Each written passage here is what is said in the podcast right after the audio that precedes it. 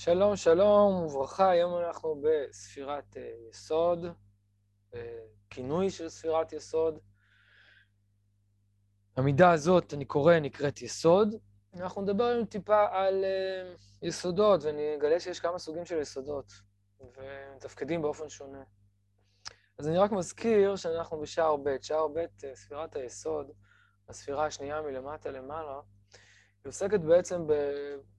כפי שראינו פעם קודמת, נקודה שמחברת בין הגבול לבלי גבול, או בין המרחב לנקודה, או בין הסובייקט למרחב שמחוצה לו. עדיין לא הייתי קורא לזה הדבר שלעצמו, אם כבר אנחנו משתמשים בשפה פילוסופית, אבל uh, הדבר שמחוץ לסובייקט המצומצם שלי. זאת אומרת, חייב להיות איזשהו גורם מקשר. הגורם המקשר זה יכול להיות בהרבה צורות, הוא יכול להיות מובלע בתוך... Uh, בואו בוא נשתמש בדימוי הקלאסי של הקבלה, בדימוי של זכר ונקבה, של אה, איש ואישה. הגורם הזה, אז אם כן, הגורם המקשר יכול להיות מובלע בתוך... אה, הזכר יכול להיות מובלע בתוך הנקבה, הוא יכול להיות אה, עומד מחוץ אליה, אבל יש קשר של תשוקה, קשר של סקרנות, קשר של עניין, קשר, תקראו לזה איך שאתם רוצים. הוא יכול להיות שהוא יעמוד, שהיא תתעלה אליו, כלומר שהיא תדבק בו. וגם שם יש שאלה, האם היא תדבק בו באופן שהיא תתבטל אליו, בסוד מה שהגמרא בכתובות אה, אומרת, אה, קוראת אה, זנב, שלה, שהאישה הייתה כמו זנב אצל הזכר, כלומר היא תהפוך למין עבר, אבל לא עבר פונקציונלי, אלא זנב קטן, שזה מטאפורה לחיבור, אבל שהוא לא, שהוא משהו כביכול מיותר, אה, אבל לא מסירים אותו מצד שני, כמו עורלה. והיא יכולה להתעלות אל הזכר ואפילו אה, להיות דומה לו, אה, לקבל את השם שלו, לקבל את הצורה שלו, לקבל את הזהות שלו. רק שנייה.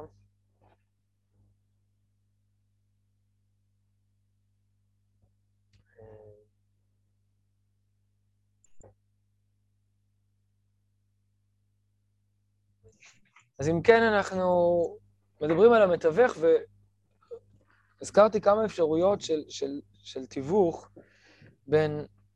שתיווך בעצם זה לא, לא מדויק, כי תיווך זה רק אפשרות אחת. אה, תיווך יכול להיות על ידי איזה סוג של גורם מקשר, בין המרחב לבין הנקודה, בין הסובייקט לבין מה שחוצה לו, בין המלכות לבין המרחב של הו"ב קצוות, שזה היסוד, זה בעצם הספירה שאנחנו עוסקים בה עכשיו. אם אנחנו עוסקים בנושא תפילה, שזה הנושא, התהליך העיקרי של הספר, אז ודאי שיש העמדה, הפוזיציה, העמדה של המתפלל, שעליה דיברנו הרבה בעולם של המלכות, היא, ה... היא, היא השער, היא הכניסה, איך האדם מכין את עצמו פיזית, איך הוא מכין את התודעה שלו, מה התהליך המוסרי שהוא עובר, וכן הלאה. אה, ו... ועוד דברים שונים שם. אבל מעבר לזה צריך איזושהי נקודת התקשרות, איזשהו יסוד, משהו להישען עליו. משהו שאיתו אתה קושר את עצמך. הדבר הזה ברמה הפסיכולוגית, אה, למשל, אם אנחנו נחזור לדוגמה של איש ואישה, אז הוא יכול להיות זה שאני בשל לקשר, נקרא לזה ככה, אפילו מעוניין להתחתן, אולי אפילו עברתי סדנה או קורס או מה שלא תרצו על אה, זוגיות, ואולי אפילו דפדפתי כמה בחורות באיזו אפליקציה, אה, זה עדיין לא, לא כמו לדבר, לא כמו ליצור קשר. אה, עצם יצירת הקשר היא דורשת כל מיני אלמנטים. הדבר הזה קשור בספירת היסוד, וספציפית בכינוי שאנחנו מדברים עליו עכשיו, שהוא הכינוי יסוד. אז אני קורא. בספר של הרב בקר במהדורה האחרונה, בעמוד 45. המידה הזאת נקראת יסוד. כלומר, כמו שהבית נשען על היסודות, כך מידת הדנות נשענת על מידת יסוד. לפי שאין למידת אדנות, שפע וקיום זולתי על מידת יסוד הנקרא אל חי. אם אנחנו מסתכלים על מבנים בעולם, ברמה הפשוטה אני מתכוון, ממש מבנה, יש חלק שגורם למבנה לעמוד, כלומר, מייצב את, ה, מייצב את המושג, אם נתאר את זה ברמה של תיאוריה למשל, אז יש אקסיומה. האקסיומה היא לא חלק מהתיאוריה. אי אפשר לומר שהיא חלק מהתיאוריה, מכיוון שהיא מונח יסוד, שהתיאוריה לא מוכיחה אותו, והיא גם לא יכולה להשתמש בו כרכיב בתוך התיאוריה, הוא מונח יסוד, מחוץ לתיאוריה. אבל למעשה, בלי אותה אקסיומה, כל התיאוריה תתמוטט, זה לא שיהיה קושייה. אם יש לנו אקסיומת יסוד, ביטולה של אותה אקסיומת יסוד לא יגרום לקושייה נקודתית כזאת או אחרת בתיאוריה, הוא ימוטט את כל התיאוריה. אז יסוד הבניין מצד אחד הוא מקיים, הוא מעמיד את כל הבניין, אבל הוא לא חלק מהבניין. אם, אם נשתמש שוב בדוגמה של קשר זוגי, מצד אחד יש דבר שמעמיד את, ה, את הקשר, אבל הוא לא חלק מהקשר. זה נשמע לכם אולי מוזר, כי היום בעולם המערבי, אז אומרים, אם אנחנו מאוהבים, ואם כיף לנו, ואם סבבה לנו וכאלו, אז, אה, אז יש לנו קשר. אבל זה לא ככה, לקשר יש איזשהו יסוד מופשט, שהוא מחוץ לקשר. זה יכול להיות כל מיני דברים ברמה הפסיכולוגית, זה יכול להיות ערך, הערך של הנישואים. זה יכול להיות ילודה. אז גם אם היא לא מתממשת בקשר, היא הגורם לקשר. כי התשוקה למשל שייוולד ילד, או כל מיני דברים מהסוג הזה. כמובן שהמשל הוא לא כל כך מתאים, כי יש זמן שאולי כבר אי אפשר, לה, אי אפשר להביא ילדים, אז זה לא רלוונטי כל כך, מה שאני אומר עכשיו. אבל אני מקווה שאתם מבינים את, את הרעיון, איך דבר שהוא מחוצה לו, הוא בעצם מעמיד אותו. אז דבר שהוא מחוץ למלכות, הוא מעמיד אותו. זה ממשיך, או יותר נכון, מחדד נקודה שכבר היינו בפעם הקודמת, כשהזכרנו את קאנט בוויכוח שלו עם פיכסה, פיכטה באמת, על אה, אי הרלוונטיות או אי המציאות של הדבר של עצמו. הדבר של עצמו הוא מושג פילוסופי שמדבר על מה שאפשר לומר בשפה פופוליסטית, האובייקט. ואם אנחנו, אם אנחנו מדברים על, על עולם סובייקטיבי, אז השאלה מה מטרתו אה, של האובייקט. אה, בשפה אחרת אפשר לומר, מה מטרתה של הקשבה אם אתה לא נותן עצות? הרבה פעמים שואלים אותי את זה אה, כמטפל, אם יש פגישה שאתה לא, לא אומר בה שום דבר. מה, מה עשית בפגישה שאתה לא, לא אומר בה אה, שום דבר? שזה דבר אה, לכאורה בשביל אה, מישהו שהוא בא לקבל תוכן מסוים. אז אה, זה נראה מיותר, אבל הרבה פעמים עצם ההקשבה עצמה היא יוצרת, יוצרת דבר שהוא אומנם מחוץ לתוכן, אבל הוא גדול מכל תוכן עצמו, כי כל תוכן עצמו הוא יבוא מתוך הרבה דברים שקורים בתוך ההקשבה, שהיא לא לא מדוברת בהכרח. אז זה קצת דוגמאות למושג הזה שמידת אדנות נשענת על מידת יסוד. אין לה שפע וקיום זולתי על מידת יסוד. כלומר, זה לא שיש לה חיים אה, משלה והיא אה, יכולה להוסיף משהו על מידת יסוד. אין לה קיום, אין לה בסיס, כמו שאתה לא יכול לבנות בניין על אה, בוץ או מים או קרח או איך שלא תרצו. אז אי אפשר לבנות את הבניין של המלכות אה, בלי היסוד. בלי ההתקשרות של המלכות אל היסוד, היא לא, היא לא קיימת בכלל. אז גם אם המלכות היא עדיין לא קשורה אל היסוד, או אפילו מנותקת ממנו, עצם ההיתכנות שלה להיות קשורה אל היסוד, היא כבר פוטנציאל קיום שלה. ולכן אה, התשוקה להתפלל, או בלשון של חז"ל, אה, הלוואי ואדם מתפלל כל היום כולו, היא בעצמה תפילה. כמו שהרהור תשובה הוא בעצמו תשובה. אה, זה נשמע לכם, אפשר להבין את זה בשתי אופנים, אפשר להגיד, תראו, אה, תשובה זה העניין, או תפילה זה העניין, או אהבה שיש בה פרחים, אה, אז מה שווה כל סיפור האהבה הזה אם אין בו פרחים וכינורות דביקים שמנגנים? אז אפשר להגיד, כן, זה כבר לא כלום, זה מרוקן מתוכן, כן? אבל אפשר להגיד, לא, היסוד העמוק ביותר של תשובה זה הרהור תשובה. התשובה הממשית, או התפילה הממשית, היא הפיתוח של תשוקת התפילה. היא הפיתוח של מושג התפילה המרחבי, שהוא מעבר למושג התפילה הסינגולרי, אני מתפלל. אוקיי? עד כאן זה, זה מובן הפתיח הזה?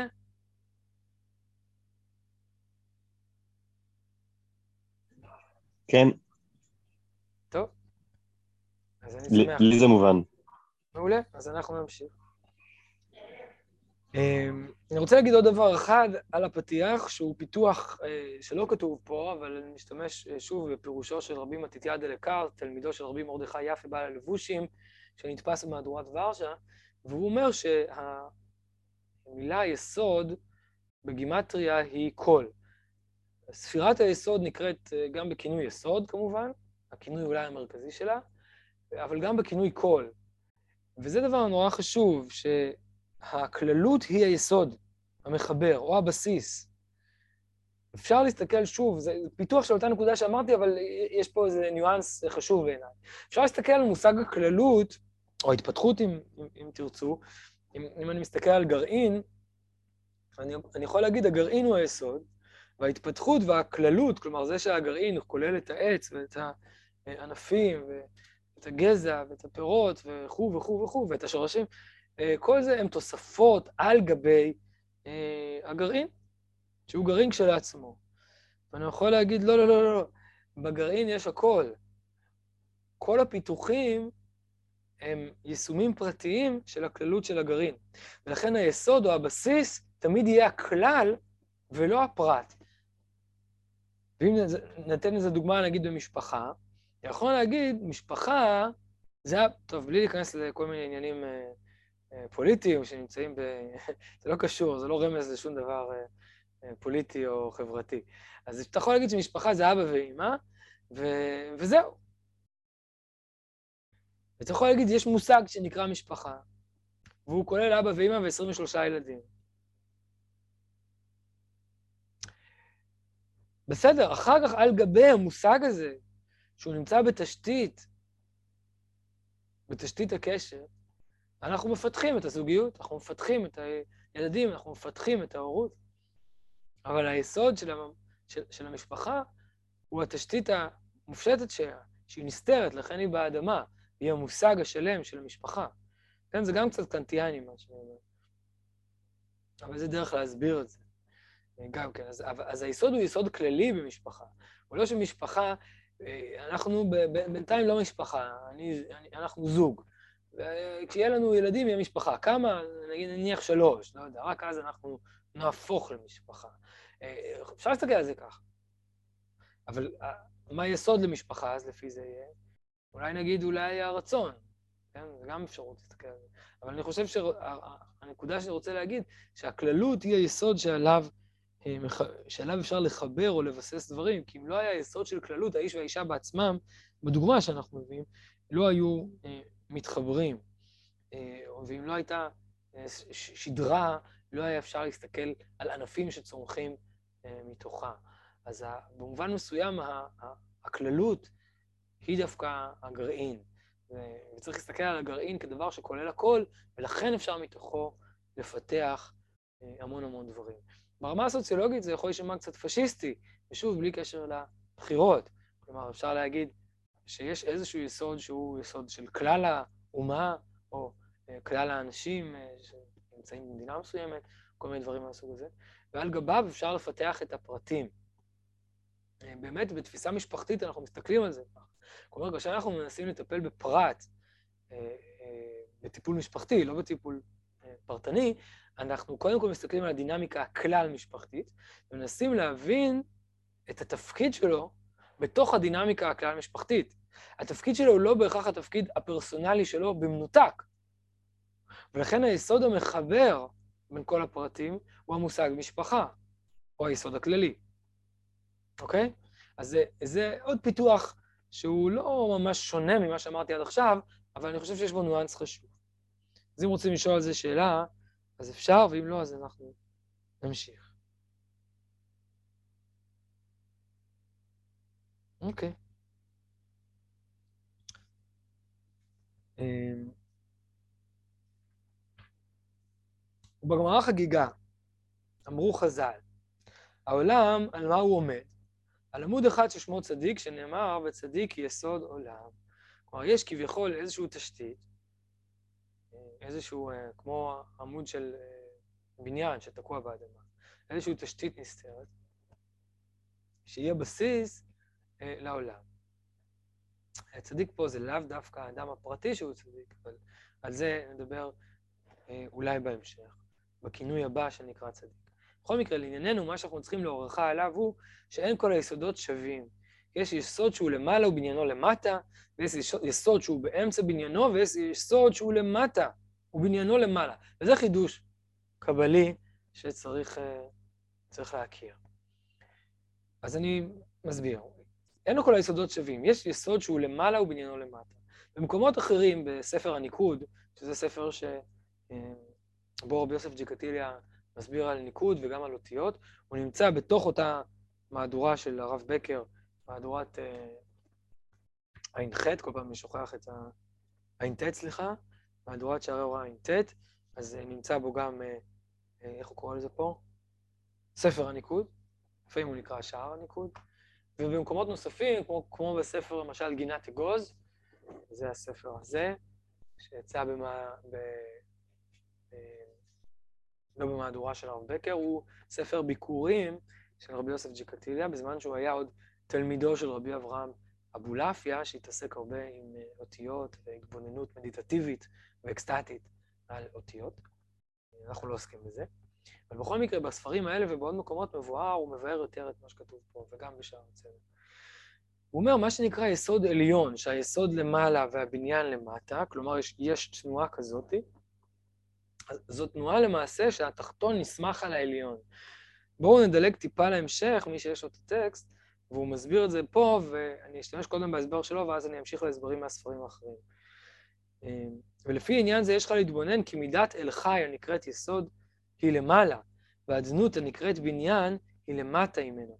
וזה הסוד המופלא בהיות אדנות, אדוני, משתוקק ונחשף להתעלות בעילוי אל חי, ומתאווה לעלות אליו תמיד. אז אנחנו רואים שהקשר פה, מה שקראתי לו בהתחלה, המתווך, או הגורם הקושר, או היסוד, זה התשוקה. התשוקה יוצרת את הקשר. גם אם הוא לא עלה עדיין, התשוקה יוצרת את הקשר. ו... ו... טוב, אני לא כל כך רוצה להעריך בסוד התשוקה, למרות שזה דבר חשוב.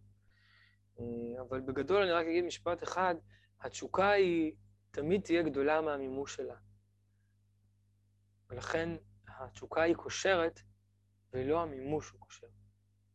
אז זה נכון שיש רגע שבו זה עיקרה, כמו שאומר משלי, תוחלת ומושכה מחלה לב. זאת אומרת, אם תחזיק תשוקה שאין לה כל מימוש, ואני מדגיש, כל מימוש, אם יש לה מימוש קטן או משהו כזה, זה עניין אחר.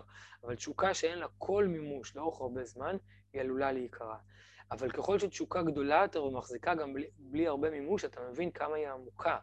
אלפיים שנה שאנחנו חיכינו אה, לחזור לארץ ישראל, היא תשוקה מאוד מאוד עמוקה, כי כמעט ולא היה באלפיים שנה האלה איזשהו מימוש לתשוקה הזאת. אף על פי כן, החזיקה מעמד.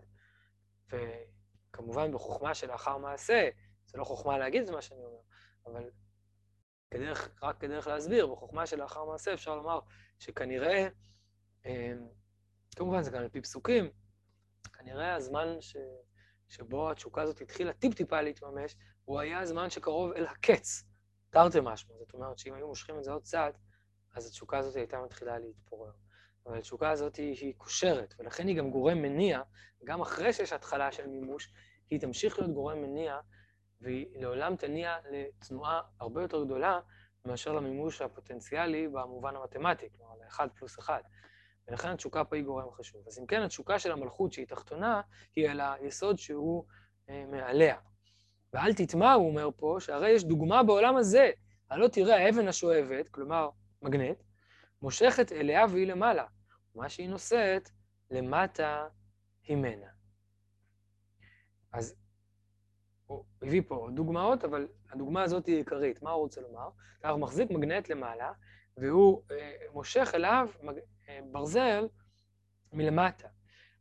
האנרגיה הזאת, אנרגיית המשיכה, הכוח המושך, הוא אה, כוח שהוא קושר. גם אם המגנט עדיין לא הגיע, השדה המגנטי ש... ש... ש... שהכוח המושך מפעיל אותו בכיוון מסוים, אז הוא, הוא יוצר את התנועה הזאת מלמטה למעלה. עכשיו, הדבר הזה, זה נקרא היסוד למעלה. כלומר, זו תשוקה להתעלות. יסוד למעלה זה התשוקה להתעלות.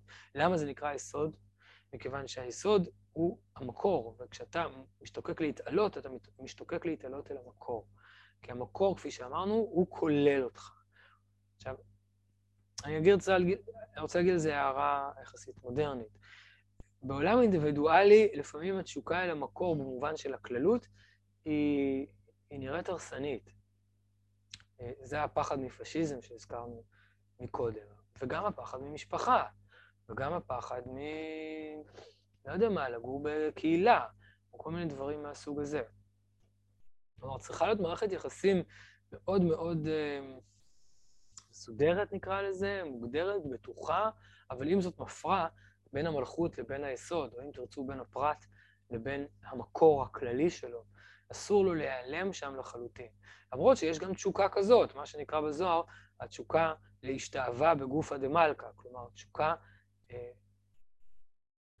להינמס בתוך, ה, אה, בתוך המכלול. ואני רק רוצה להגיד שלא בטוח שהצד הזכרי פה הוא היסוד.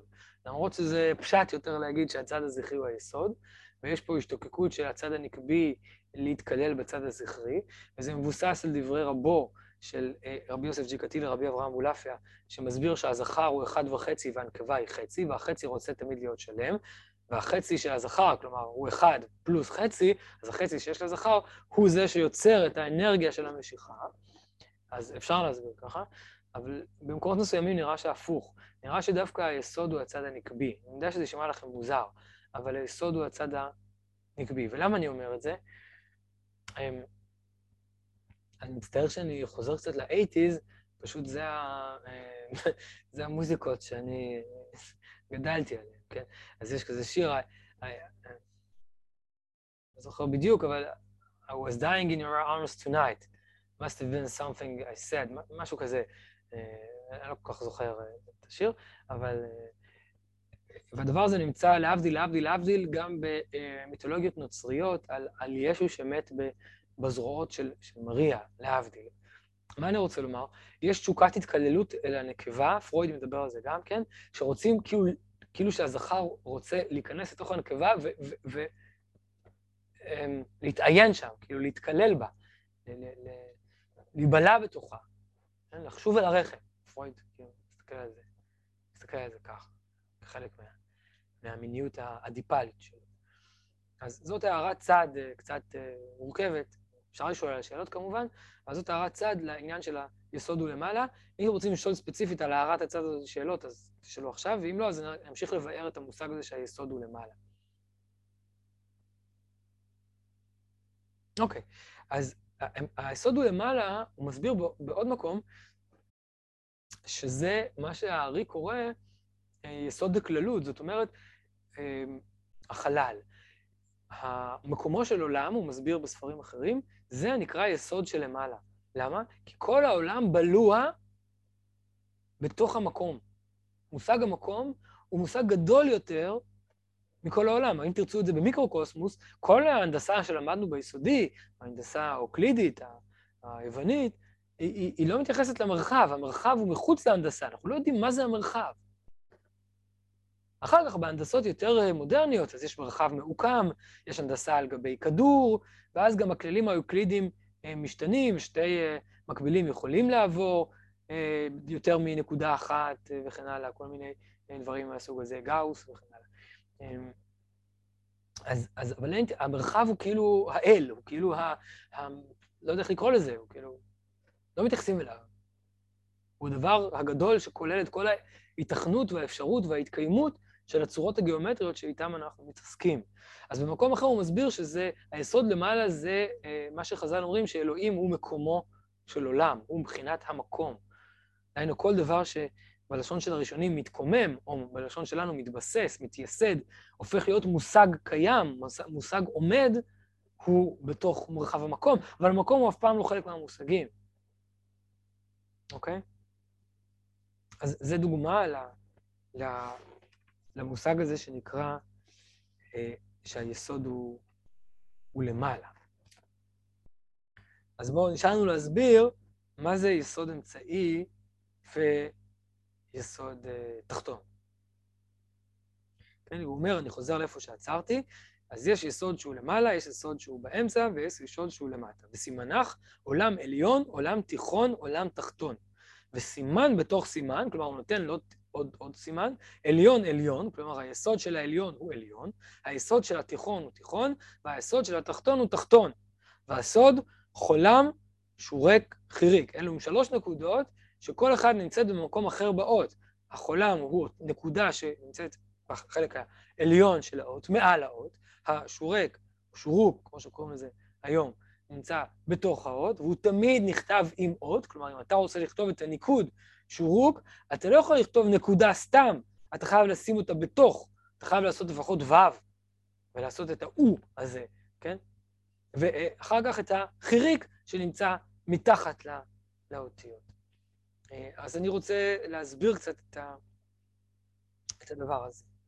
אני רואה שיש פה עוד הסבר על היסוד העליון, אבל מכיוון שאמרתי שסיימנו להסביר עליו, אז אנחנו אה, נמשיך עם היסוד האמצעי והתחתון. אז, אז מה זה למעשה היסוד האמצעי והתחתון?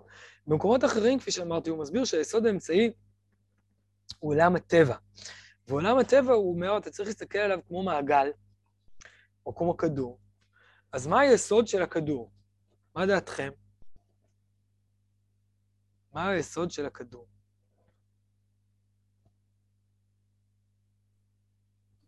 אני חושבת שאין סוף בין ההתחלה. נכון, אבל מה היסוד שלו? מה, הגר... מה, מה, מה האפשרות לייסד צורה כזאת שלכאורה היא מעגלית, ואין בה תנועה קווית של התחלה וסוף? תחזרו רגע לבית ספר יסודי. רדיוס. נקודה. הנקודה האמצעית. אה. תקענו את המחוגה עם השפיץ, עשינו חור בנייר, בתוך, ה... בתוך הזה, בתוך הדף. כן. עכשיו, החור הזה הוא לא באמת קיים, זאת אומרת, אין, אין באמת נקודה בתוך, ה, אה, בתוך המעגל. זה לא חלק מהגדרת המעגל, שימו לב, כפי שהגדרנו את מושג היסוד. אבל לולא נקודה, לא נוכל לעולם לשרטט אה, מעגל. ולכן היסוד של, היסוד של העולם האמצעי, שימו לב, הוא פנימי. אם תחשבו על כדור, או על כדור הארץ, היסוד של כדור הארץ, סלע היסוד, איך שלא תרצו לקרוא לזה, המגמה, כן? הוא הגרעין של כדור הארץ, הוא פנימי. אם דיברנו על היסוד העליון שהוא מקיף, במובן הזה הוא עליון אמנם באופן ורטיקלי, הוא אנכי, אבל הוא לא באמת אנכי, אלא הוא מקיף במובן הזה שהיסוד הוא גדול יותר. פה היסוד הוא הפוך, הוא פנימי. זה היד ימין שלי היסוד כביכול, ואני עוטף אותה ביד שמאל, זה היסוד המרכזי, היסוד של עולם האמצעי, היסוד הכדורי. לעומת זאת, היסוד העליון, אז זה בדיוק הפוך. כמובן? הנקודה הזאת? הדימוי הפיזי... הפיזי... זה היסוד, כן. היסוד הפנימי יותר הוא התחתון? נכון, נכון. היסוד העליון זה המרחב, והוא מקיף את העולם, ולכן הוא נושא אותו. ולכן גם אמרתי שהוא נקבי. רמזתי לזה כי הוא, יש לו עמדה רחמית, כמו הרחם שמקיף את התינוק. ואצל הארי זה המרחב של הצמצום.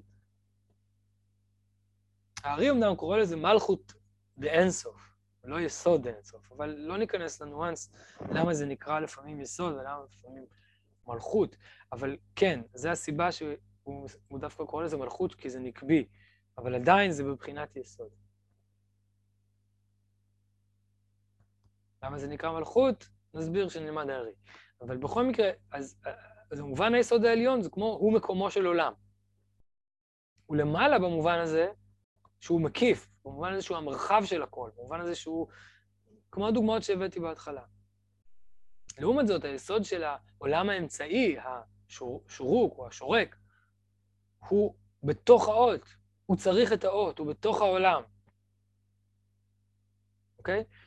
ובאופן כללי גם, בסוגריים, כל הניקודים הם תנועות, הם, הם תנועות, הם כאילו מניעים את האות. סתם אות בלי ניקוד, היא לא עושה תנועה קולית. אז הניקודים הם תנועה, ולכן היסודות הן תשוקות. ולכן המושג יסוד גם מונח לאיברי המין, כן? חיבור היסודות הוא זיווג יסודות, הוא זיווג מיני בשפה של הקבלה. בכל מקרה, אם נחזור ליסוד התיכון או האמצעי, אז היסוד התיכון או האמצעי הוא אכן באמצע, הוא בתווך, כמו גרעין של כדור הארץ. והמשל שהוא מביא לזה, זה המים. המים הם לא... אה, הרוח, סליחה, הרוח היא מסתובבת בכל המקומות. הרוח היא... היא, היא... שוב, אלה דימויים שונים, הרוח היא לא נמצאת כעטופה בתוך כדור, אבל אלה דימויים שונים להגיד שיש איזושהי תנועה שהיא מעגלית. היסוד המרכזי יש לו תנועה מעגלית. אם היסוד העליון יש לו תנועה מקיפה, ולכן יש מין תנועה למעלה, או אם נרצה לתאר את זה בצורה מעגלית, מן הנקודה שהיא הבניין אל ההיקף שהוא היסוד, זה היסוד העליון, אז היסוד האמצעי יש תנועה אה, הפוכה, יש תנועה סיבובית. היא לא בדיוק הפוכה, אני אסביר עוד מעט למה זה סיבובי, אבל זה תנועה סיבובית. זאת אומרת, לא למעלה ולא למטה. אז בואו שנייה אני אסביר את היסוד התחתון, ואז נחזור ליסוד האמצעי, וזה יהיה אולי מובן, בסדר? אה, רוח זה כמו רוח שממלאת כדור.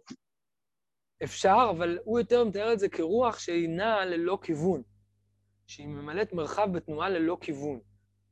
איפה הוא כותב? זה, זה לא פה. לא, זה לא פה. אני, אתם רוצים, אני אקרא לכם את זה.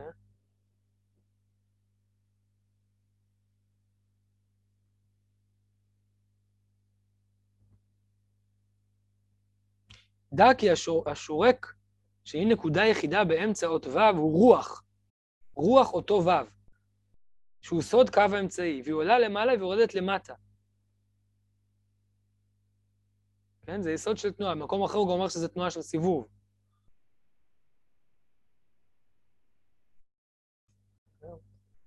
זה פה.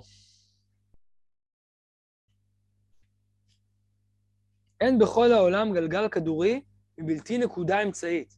ואם לא תתחיל בנקודה שהיא יסוד הגלגל, לא תוכל לעשות גלגל כדורי לעולם. והנקודה האמצעית היא יסוד הגלגל השווה לצדדים, ובמחוגה יתארהו.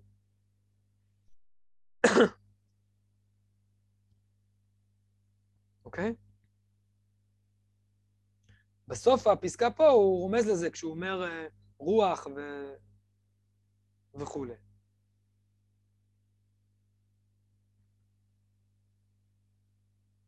אמ,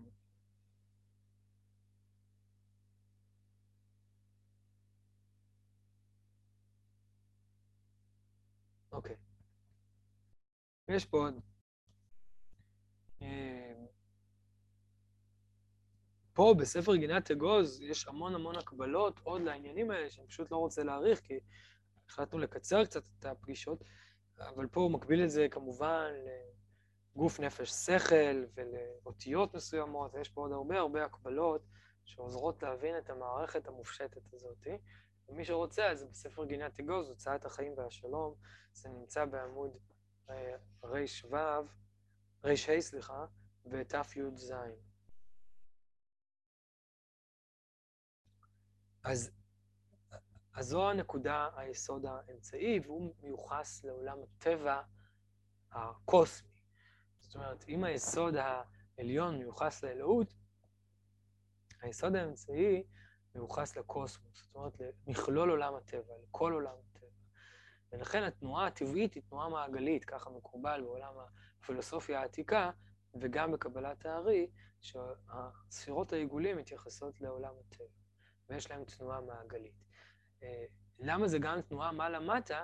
כי התנועה המעגלית, אם נסרטט אותה באופן אנכי, אז היא תהיה תנועה מעלה-מטה. כביכול יורד למטה, עולה עוד פעם למעלה, ויורד למטה. כן? ספינת פיראטים, בלונה פארק.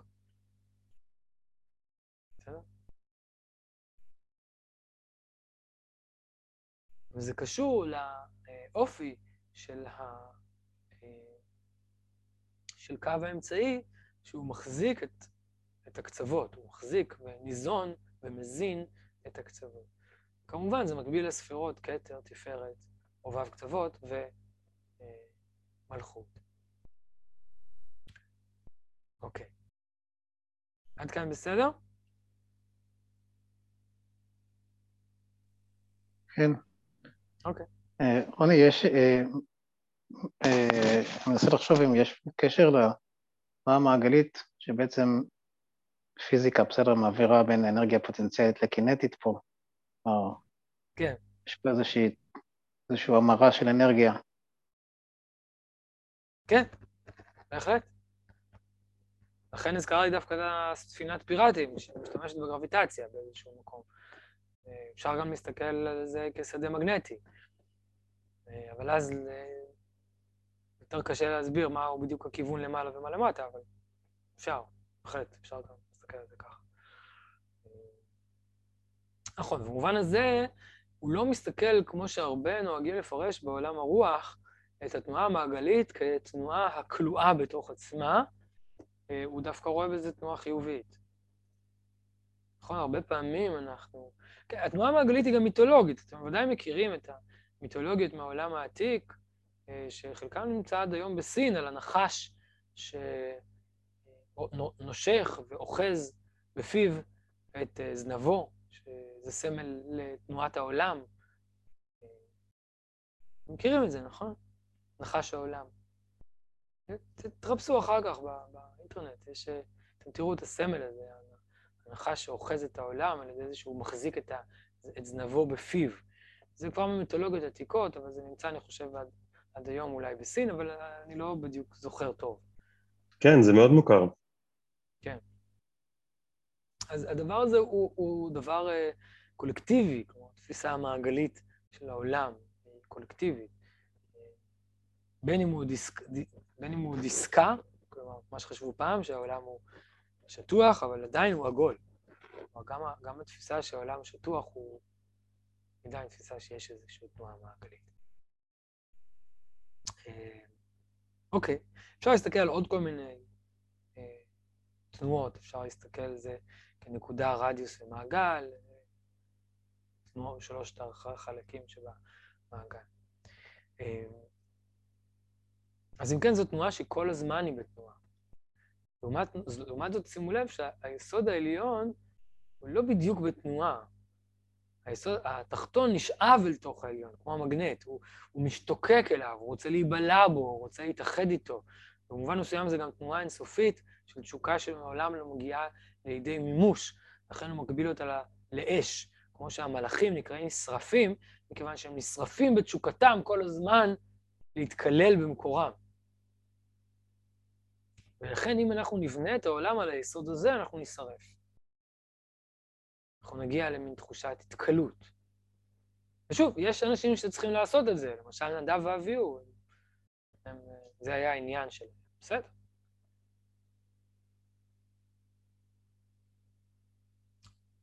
אז אני ממשיך ליסוד התחתון. אבל כל, כל ההשתוקקות פה זה המלכות אל היסוד. נכון, זה היסוד העליון. הטקסט שיש לפניכם, הוא רוצה להדגיש את היסוד העליון. עכשיו, היסוד העליון יכול להופיע בכמה רזולוציות, מלכות אל היסוד, או כל הוו קצוות, כולל המלכות, אל הכתר. או כל, אה, סליחה, אל, אל הגימל ראשונות. או כל הגימל ראשונות אל הכתר. זה הוא במקומות אחרים. כידוע לכם, בקבלה, המודלים הם מודלים מופשטים, הם לא מודלים לוקאליים. כלומר, זה לא שאת התנועה הזאת אנחנו מוצאים אך ורק במקום אחד. אנחנו תמיד נמצא אותה בעוד מקומות, עם ניואנסים, עם, עם, עם שינויים, עם תוספות, בסדר, אבל מודלים, מודלים מופשטים, שהרבה פעמים הם, הם מודלים פרקטליים, זאת אומרת שאתה מסתכל עליהם ומפרק אותם, אתה תמצא אותם עוד ועוד ועוד ברזולוציה הולכת ומתגברת.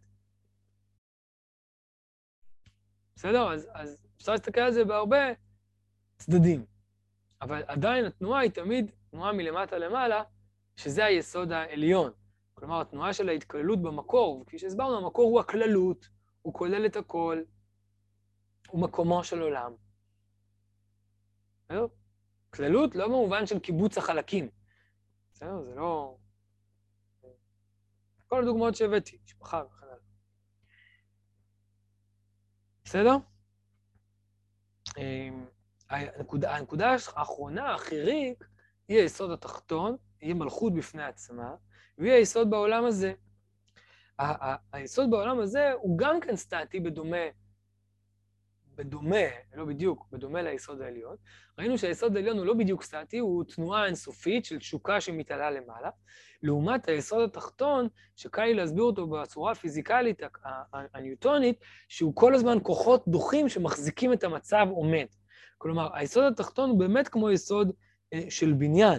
יש גרביטציה כביכול שמושכת את הבניין למטה, ויש כוח מתנגד של היסודות באדמה שמחזיק את הבניין, או כל מיני דוגמאות אה, מהסוג הזה. אז מצד אחד שום דבר לא זז פה, אבל מצד שני, דווקא זה שיש יסודות מתנגדים שמחזיקים זה את זה, יופי, מעולה, זה חזק. עוד מעט אני אתן לשלושת הדברים דוגמה מזוגיות. אז יש כוחות שמבטלים זה את זה, או... ובמובן הזה המלכות נסמכת על היסוד. היא נשארת במקומה, אבל פה היא חלשה, היא, היא לא יכולה לעמוד אה, בפני עצמה, והיא צריכה להיסמך על, ה, על היסוד, אה, והתנועה של ה... של ה אם כן רוצים לדבר על תנועה ביסוד התחתון, אז הדוגמה הפיזיקלית שהוא מביא לזה מהפיזיק, מהפיזיקה בת זמנו, כמובן, זה המים. שהמים תמיד ינועו אה, למטה, תמיד היסוד ש... ולכן, דרך אגב, ב, ב, בתפיסה החז"לית, היסוד של הקיום של העולם הוא המים.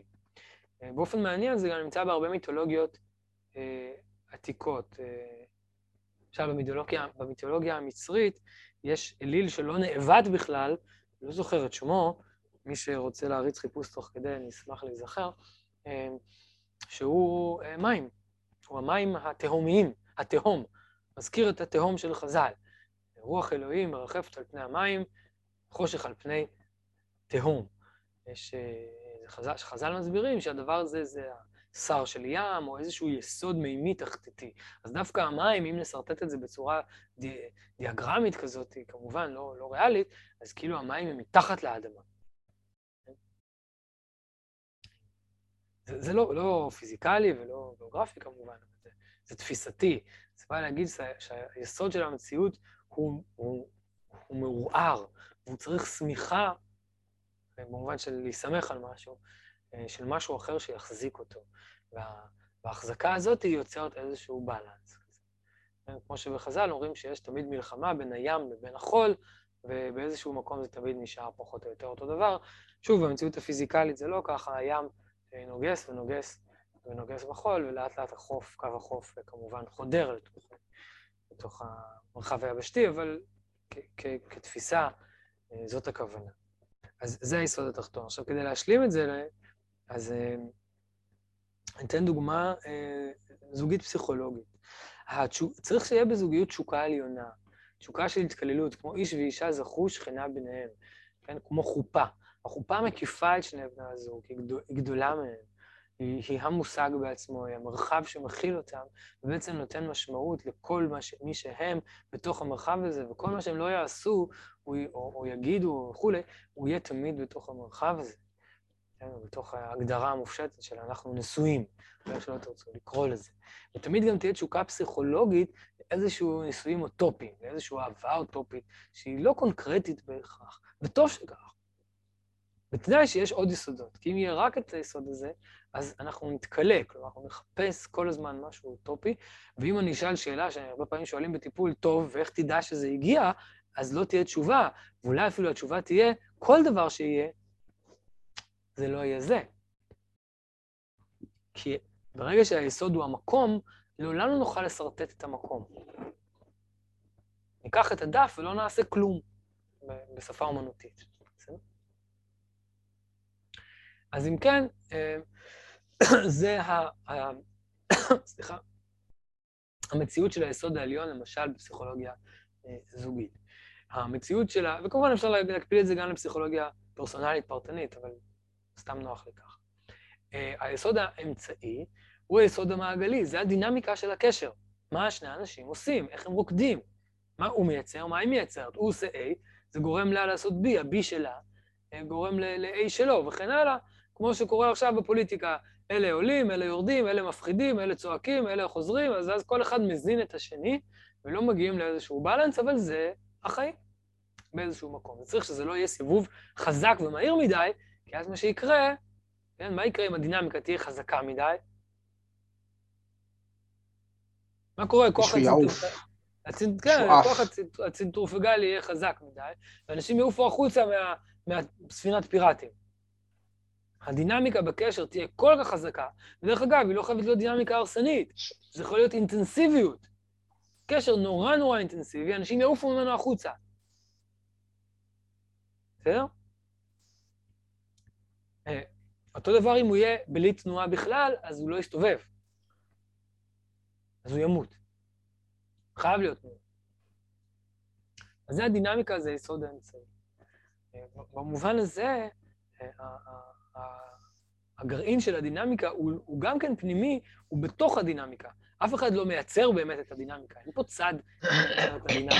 יש פה שני צדדים ביחד שמייצרים מרחב, אבל הפעם זה לא מרחב שכולל את שניהם, זה מרחב שהם מייצרים, המרחב הדינמי. בסדר? ולכן אפשר לדבר על הזוגיות. הרבה פעמים יש, אה, יש לי קולגה שהיא פותחת טיפול זוגי בשאלה, מה שלום הזוגיות? היא מתייחסת אל הזוגיות כישות דינמית. בסדר? זה היסוד האמצעי.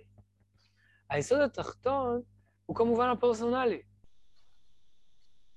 עכשיו, חייבים את היסוד התחתון, אבל היסוד התחתון, כפי שאנחנו הסברנו, הוא נסמך, הוא חייב סמיכה. כלומר, להיסמך על משהו, להישען על משהו. כי אם לא תהיה לו סמיכה, אז או שהוא ישאב את הזוגיות אליו, ואז היא תהיה זוגיות אגוצנטרית, אנכ... כאילו, אנוכית כזאת, שמה שמייצב, הפרספקטיבה שלה היא פרספקטיבה מה אני מרוויח כביכול, או איפה אני מקבל, או אה, מה יורד אליי, כן, מה מגיע אליי, איפה זה נוזל, איפה המים יורדים כביכול אה, אליי. זה אם היא תשתלט. ואז הדינמיקה באמת אה, תיהרס, תהיה רק תנועה למטה, וסתם תהיה התפרדות והתרחקות של שני הצדדים. אבל אם לא יהיה את היסוד הדינמי, אז, אה, סליחה, אם לא יהיה את היסוד של אה, הפרסונלי, אם לא יהיה את היסוד שמושך למטה, אם לא יהיה את היסוד הזה שנשען על הקשר, נכון, הוא נשען, אבל בגלל שהוא נשען, הוא מאפשר התפתחות. הוא מאפשר לאדם הפרטי להתפתח דרך הקשר, ו- ולכן זה שונה מהתפיסה המערבית שחושבת שהנישואים הם סוף החיים כזה, כן? כאילו, האריה הזקן, הוא כבר לא יכול uh, להסתובב בעולם ולכבוש עוד בחורות, אז הוא settle down, הוא כאילו נשען, נשען על המשפחה מתוך עייפות, ולא כיסוד שאתה תוקע ואז בונה על גביו. כלומר, יש איזו התפתחות פרסונלית, אבל לתוך המשפחה. כלומר, אתה כל הזמן מכניס את האלמנט הפרסונלי האישי, את היסוד התחתון, שהוא יסוד נסמך, שהוא עומד מחוץ למערכת כביכול, כבדיד, אבל אתה כל הזמן דוחף אותו לתוך המערכת, ואז אתה מפרה את המערכת.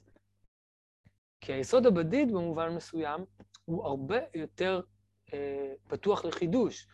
לעומת הדינמיקה, שברגע שאתה נכנס לריקוד או שם איזו מוזיקה מסוימת, היא בדרך כלל, יש לה סוג של הרמוניה, לעשות שינויים בהרמוניה זה יותר מסובך. לעומת זאת, לעשות שינוי בתווים בודדים, כל פעם שאני מעביר את האצבע מקליד לקליד, אני עושה שינוי. זה נורא נורא קל. כלומר, אני יכול לנגן כל רגע משהו אחר, במובן ההרמוני. אז, אז אם כן, היסוד התחתון הוא כל הזמן נסמך על היסוד העליון, אבל הוא מאפשר להיבנות. הוא מאפשר ליסוד התחתון להיות כאילו קומה על גבי, שנובעת מתוך היסוד העליון, והוא כביכול נבנה, נבנה על גביו. במובן הזה, היסוד שלו הוא למעלה גם כן. הוא נשען על היסוד העליון, דהיינו על המשפחה, אבל הוא לא מאבד את הזהות שלו, הוא מסתכל על הבנייה האישית שלו מתוך הדינמיקה הזוגית. אפשר גם לתאר את זה אחרת, אפשר לתאר את זה בתור זה שהוא אה, נשמח ומתחבר, אבל הרב פה משתמש במילה נשען ונשמח, אה, אז אני בחרתי את הדוגמה הזאת. אז אם כן, היום למדנו על ספירת היסוד כגורם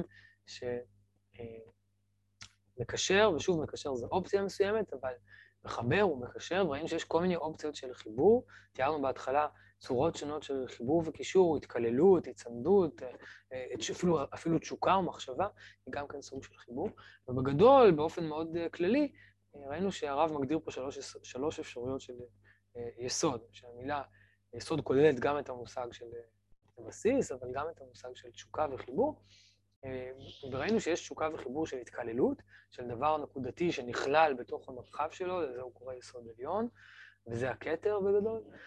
יסוד מרכזי, שהוא גורם מניע פנימי, כמו אנרגיה פנימית, כמו גרעין אטום וכן הלאה, שמסביבו נעים הרבה הרבה אה, חלקיקים, אבל הוא כשלעצמו אה, לא מניע, אבל הוא, הוא כאילו איזשהו יסוד שמאפשר להם לעשות את התנועה הזאת, מחזיק אותם, כוח המחזיק, כמו שקוראים בפיזיקה, אה, זה היסוד התחתון, אה, האמצעי, סליחה, והקבלנו את זה לדינמיקה זוגית, גם כן בשביל אה, אה, להסביר. היסוד הזה אה, הוא היסוד של הו"ב קצוות, בש- בשפה של הספירות, הוא היסוד של התפארת, של כל המרחב, הוא תנועה בתוך מרחב, אבל בתוך מרחב מוגדר.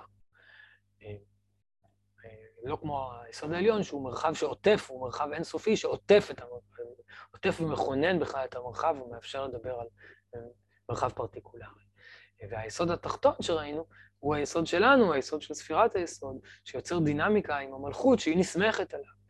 ובתוך הדינמיקה הזאת ראינו כמה אפשרויות להסביר את זה אה, דרך פרספקטיבות שהשתמשנו בהן בזכר ונקבה, אפשר להשתמש במשלים אחרים, אבל אה, זכר ונקבה, וראינו שאפשר להסתכל על הממדים הזכריים והנקביים בדינמיקה שבין יסוד ומלכות אה, בצורה אה, די, די גמישה.